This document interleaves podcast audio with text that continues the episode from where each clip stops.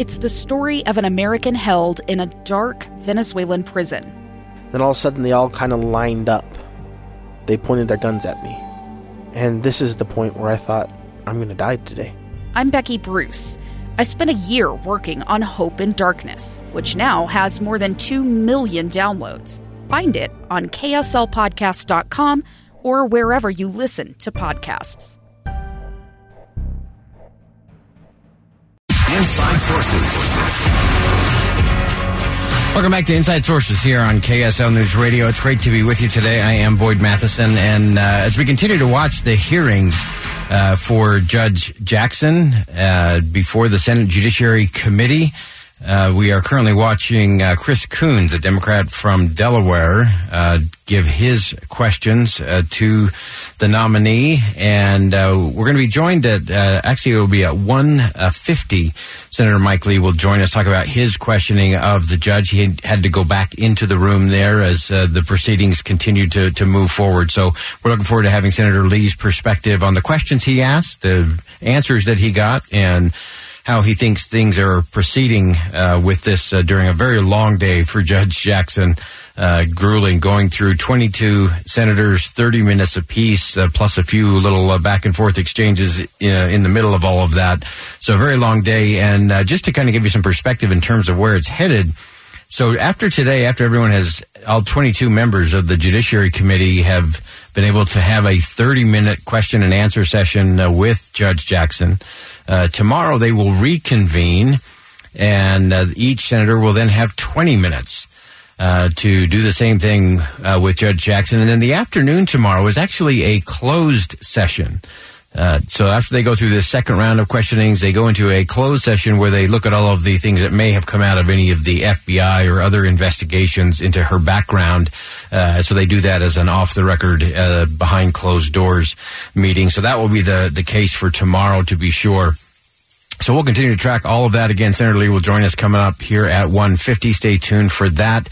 In the meantime, I want to shift gears just a little bit here. We'll exhale from uh, what's happening in Washington, D.C. as it relates to the Supreme Court.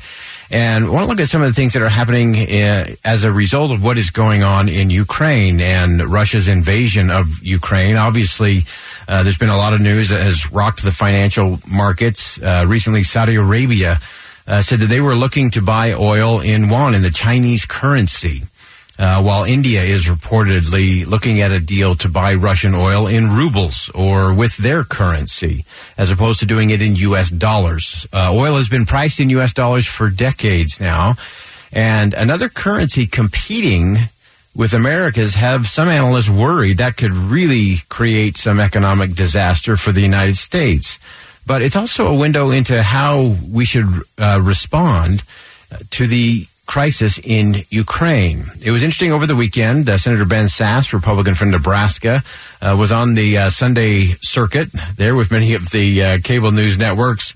And he believes that pricing oil in Chinese currency or in rupees, the Indian currency, uh, could have a, an immediate and negative economic effect here at home.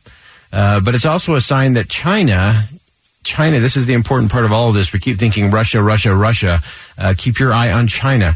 Uh, they're playing the long game, and that the war in Ukraine is actually a factor there. Take a listen to Senator Ben Sasse the 10 year out existential battle on the globe is between the United States and, and Western values against the Chinese Communist Party's uh, exported surveillance state oppression of, of peoples around the globe. And a lot of people would say, hey, Sasse, you're always saying we need to be pivoting toward Asia. We need to be focused on the long term technology battle with the CCP. Why is the Russian invasion of Ukraine such a bad deal? Uh, why is it such a big deal at this moment? Partly because Chairman Xi greenlit this invasion. And so we need to recognize that defeating Vladimir Putin or helping the Ukrainians defeat Putin here is an important shot across the bow of Chairman Xi, who wanted to see if the West had any will to stand up to Putin because Xi desires to seize Taiwan.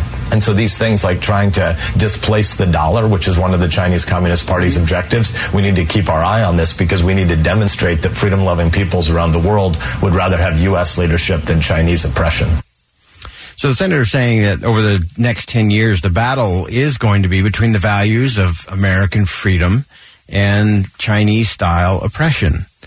And so all of this factors in uh, in terms of what is currently happening in Ukraine.